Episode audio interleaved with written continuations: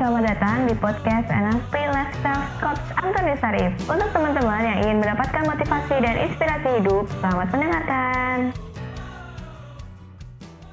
Halo teman-teman, kembali lagi di Panduan Hidup dengan NLP dengan saya Karin dan kali ini kita akan membahas bagaimana sih cara menunda dengan NLP. Nah, sebelumnya nih kita simak yang berikut ini ya. Sebelum Anda lanjut nonton video ini, silakan Anda subscribe, like, dan share kepada teman-teman Anda sehingga channel ini bisa bertumbuh.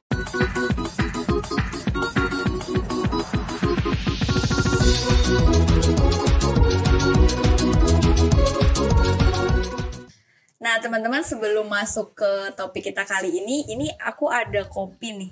Enak banget dari Coach Antonius Arif. Halo Coach. Halo, halo. Iya, ini kopinya Coach Antonius Arif, Coffee for Your Soul. Bisa dijelasin nggak Coach? Uh, yes, uh, ini Cafe Your uh, Cafe for Your Soul.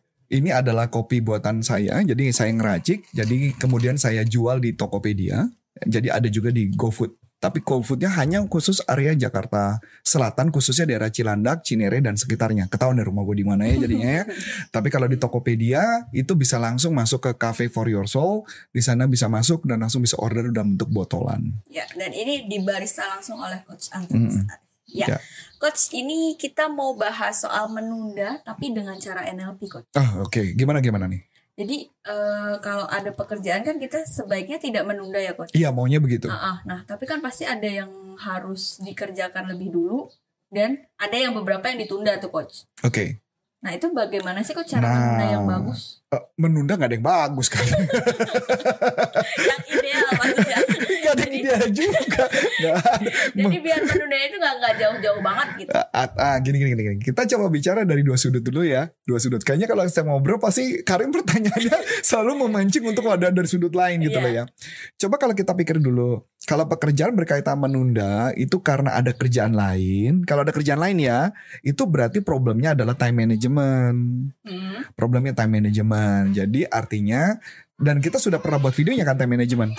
Oke nggak apa-apa ya. Ini kan memang karena kebetulan kita di luar karena di sebelah kantor kita lagi ada pembangunan jadi ada bunyi gedek jeduk gedek gedek gedek. Paling kalau di sini mungkin suara anak-anak aja. Jadi anggap aja kita lagi di kebun lah ya. anggap aja di kebun. Nah jadi itu time management Karin. Kalau time management itu sudah ada pernah kita bahas kan? Iya. pernah dibahas khusus kan time management. Nah jadi nanti tinggal nonton aja. Nah kalau berkaitan dengan yang eh, menunda, yang artinya harus dia melakukan tapi dia nggak melakukan, itu yang disebut namanya mental block. Hmm. Mental block. Nah pertanyaan yang menarik adalah kenapa orang menunda kan gitu loh, Iya. betul ya? Orang menunda ada berbagai hal. Ada satu orang yang menunda karena dia tidak yakin, dia tidak yakin dia bisa ngelakuin atau enggak. Atau yang kedua dia merasa dirinya eh, butuh sesuatu yang dia tipe perfeksionis. Iya. tipe perfeksionis. Jadi dia nunggu dulu dengan waktu yang tepat baru dia ngerjain. Nah Hmm. itu adalah orang yang seperti itu. Dulu saya tipe orang yang perfeksionis Karin. Jadi apa-apa ketika saya mau ngerjain sesuatu saya harus kumpulkan dulu data kumpulkan informasi kumpulkan jadi nggak kerja kerjain tuh. Dulu sampai nge- saya ngebuat buku awalnya kayak gitu tuh. Setengah mati tuh nggak jadi-jadi bukunya. Setelah itu saya mikir nggak nggak bisa. Saya harus berbicara berbeda. Caranya apa? Lakukan aja dulu. Perfect urusan nanti. Dan ternyata menarik loh Karin. Ketika saya melakukan saja, saya melakukan tanpa tahu bahwa itu perfect apa enggak, malah hasilnya malah jadi lebih bagus Karin. Hasil lebih bagus. Jadi artinya itu yang saya lakukan. Jadi saya mengubah mindset saya, saya mengatakan ya lakukan aja nggak ada yang sempurna kok di dunia ini. Saya dulu pernah ngomong gini Karin. Ini ini menarik ya. Buku pertama saya kalau Anda mau pasti bisa. Hmm. Saya ketemu dengan satu satu trainer senior. Saya bilang ini buku harusnya nggak dikeluarkan deh sekarang nih. Saya bilang waktu itu seharusnya nggak dikeluarkan. Harusnya dikeluarkannya masa ini. Dia bilang kenapa kenapa begitu? Iya, maksud saya kalau buku itu dikeluarkan sekarang, mungkin bukunya akan lebih perfect. Perfect, saya bilang gitu. Tahu nggak jawaban dia? Enggak kok. Buku apa pun yang kamu keluarkan, kenapa kamu nggak buat buku lagi aja? Iya juga ya. Nah saya mulai melihat kayak gitu. Jadi artinya segala sesuatu nggak bisa kita sebut perfect karena pasti kan perfect dari waktu ini nanti kan perfect. Nah itu yang terjadi sih prosesnya. Kayak contoh lagi, kenapa Coach Arif nggak pernah buat buku lagi sekarang? Udah lama kan saya nggak buat buku. Mungkin udah dua tahun saya nggak buat buku. Eh, dulu alasan alasan saya cuma satu sih, karena menurut saya semua isi kepala saya sudah ada di YouTube, isi kepala saya sudah ada di carousel Instagram, isi kepala saya sudah ada di eh apa namanya podcast podcast Spotify gitu ya. Itu sudah ada di situ Karin. Jadi isi kepala saya di situ. Nah tinggal pertanyaan menarik adalah tapi ada orang yang pengen banget dengerin sesuatu mungkin baru baca buku. Ya saya kepikiran itu sih. Cuman memang eh, belum waktunya saya untuk men- eh, melakukan. Kalau dulu saya nulis buku pakai BlackBerry waktu zaman BlackBerry Mm. jadi saya menulis bener-bener ketik loh pakai BlackBerry. Saya jadi artikel, saya pindahkan ke komputer, baru saya edit. Itu dulu saya. Nah kalau sekarang, nah saya punya rencana ngeluarin buku lagi. Memang ada rencana. Jadi eh, tinggal masalahnya adalah saya perlu waktu untuk 2-3 hari tidak diganggu untuk mengerjakan satu buku. Mungkin seminggu lah supaya saya bisa ngerjain buku. Itu gambarannya segitu. Eh, yang paling menantang sekarang adalah tentang mental block sih. Mental block. Orang nunda mental block karena kayaknya gue nggak bisa deh. Kayaknya gue belum mampu. Ya belum mampu itu tadi ngumpulin segala sesuatu dianggap perfeksionis. Begitu Karin?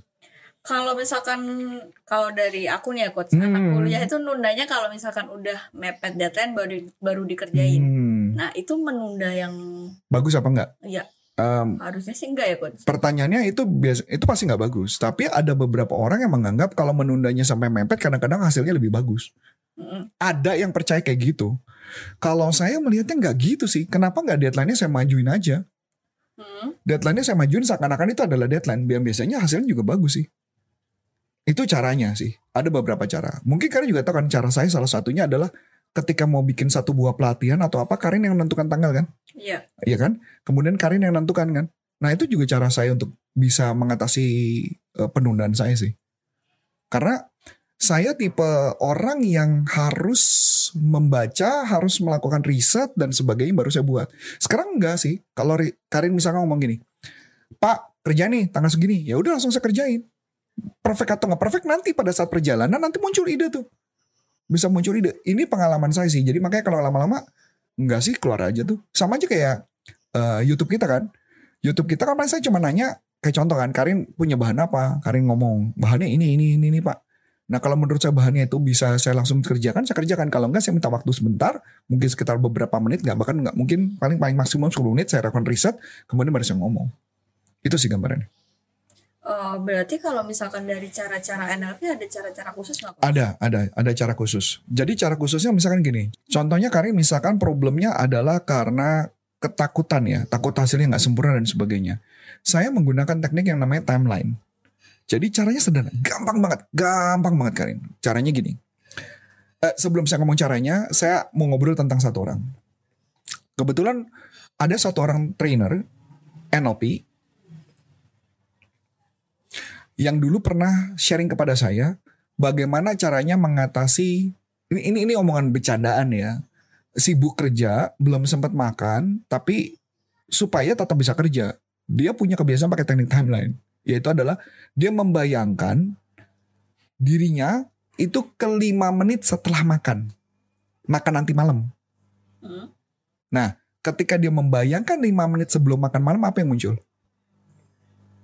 Lapar kalau Eh sorry sebelum sesudah sorry sorry Sudah sesudah kenyang. sudah kenyang. Berarti itu perasaan itu yang dipakai. Jadi dia nggak makan Biar dia bisa kerja terus. biar dia bisa kerja. Ini sih intinya. Iya. Ya kencing. Eh, ini mungkin mungkin kalau dipikir bisa buat ngurusin badan juga ya. Hmm. Ya tapi kalau dipakai terus-terusan kok konyol juga ya. Nah itu satu-satu. Yang kedua, kalau saya biasanya adalah untuk tidak menunda adalah saya harus membayangkan 5 menit setelah melakukan kerjaan itu. Misal contoh-contoh. Saya menunda prospek. Saya mau prospek orang nih. Saya ketemu ini Karin nih. Begitu saya ketemuin Karin, saya udah berpikir suzon nih. Wah ini kayaknya Karin marah nih. Kayaknya Karin bakal galak nih. Jadi saya bayangin 5 menit setelah ketemu Karin, ternyata saya bayangin adalah Karin baik-baik aja. Nah hati saya happy. Habis itu baru saya bisa ngelakuin. Nah itu adalah teknik bagaimana mengatasi penundaan pakai cara sederhana. Walaupun memang masih banyak teknik-teknik lainnya yang bisa dipakai. Nah itu itu yang pertama ya. Yang kedua ada teknik lagi. Namanya adalah teknik outcome list bukan to do list. Jadi kalau kita mau melakukan pekerjaan jangan pernah nulis to do list. Jadi misalkan to do list kan gini. Saya hari ini mau mengerjakan tugas A, saya mau mengerjakan tugas B, saya mau mengerjakan tugas C. Itu biasanya nggak dikerjain tuh. Terjadi penundaan. Maka yang dilakukan dibalik. Outcome list artinya hasil. Jadi bayangin gini. Setelah saya mengerja, eh, saya telah mengerjakan ini, saya telah mengerjakan itu. Jadi dia melihat hasilnya. Contoh, mobil deh kita ngomong mobil deh. eh, mobil kan gede nih Karin. Hmm. Mobil kotor. Hmm. Gue suruh ngebayangin bikin to do list saya cuci mobil hari ini itu gak enak banget rasanya. Hmm. Uh, bayangin gak? Udah capek deh men. Aduh males banget. Ah, kan mana kan bayangkan. Eh, Tapi kalau bikinnya adalah saya sudah membersihkan mobil dan mobil wangi dan mengkilat. Happy nggak? Happy. Iya. Pasti kerjain tuh. Ini juga bisa dilakukan dengan olahraga loh. Mm-mm. Untuk berolahraga juga sama. Jadi jangan membayangkan larinya, tapi membayangkan Enak ya. misalnya. setelah larinya. Itu yang terjadi. Kalau orang suka menunda biasanya nah bayanginnya yang gak enak nih, gak enak nih, gak enak nih kayak Iya, gitu. aduh males lari, Betul, panas. Gitu. betul. Berarti ada dua cara dari NLP aku. Iya, dua cara. Masih sebenarnya masih banyak sih, ada banyak cara. Karena NLP itu memang punya berbagai cara sudut pandang teknik lain. Tapi kayak menurut saya sih di video ini cukup sih. Nah kalau kita mau ikut kelas NLP dari mana? Coach? Nah, kalau mau ikut kelas NLP saya bisa masuk ke website nlpleadershipindonesia.com, nlpleadershipindonesia.com dan eh, satu tahun kita kelas sertifikasi itu dua sampai tiga kali. Kelas sertifikasi langsung dari Dr. Richard Benner, license dari Dr. Richard Benner. Oke, Gitu. menurut aku sih cukup ya coach Hmm, untuk kali ini hmm. dengan saya Karin. Dan eh, saya Coach Anton Aris dan buat Anda juga yang ingin belajar lebih lanjut, Anda bisa masuk ke website kami pelatihanmotivasi.id di sana banyak banget eh, pelatihan-pelatihan online yang bisa Anda akses kapan pun Anda mau dan khusus untuk pelatihan tadi sudah disebut linknya. Sukses buat Anda dan bye-bye. Nah, untuk teman-teman yang sudah menerangkan, terima kasih ya dan nantikan podcast selanjutnya.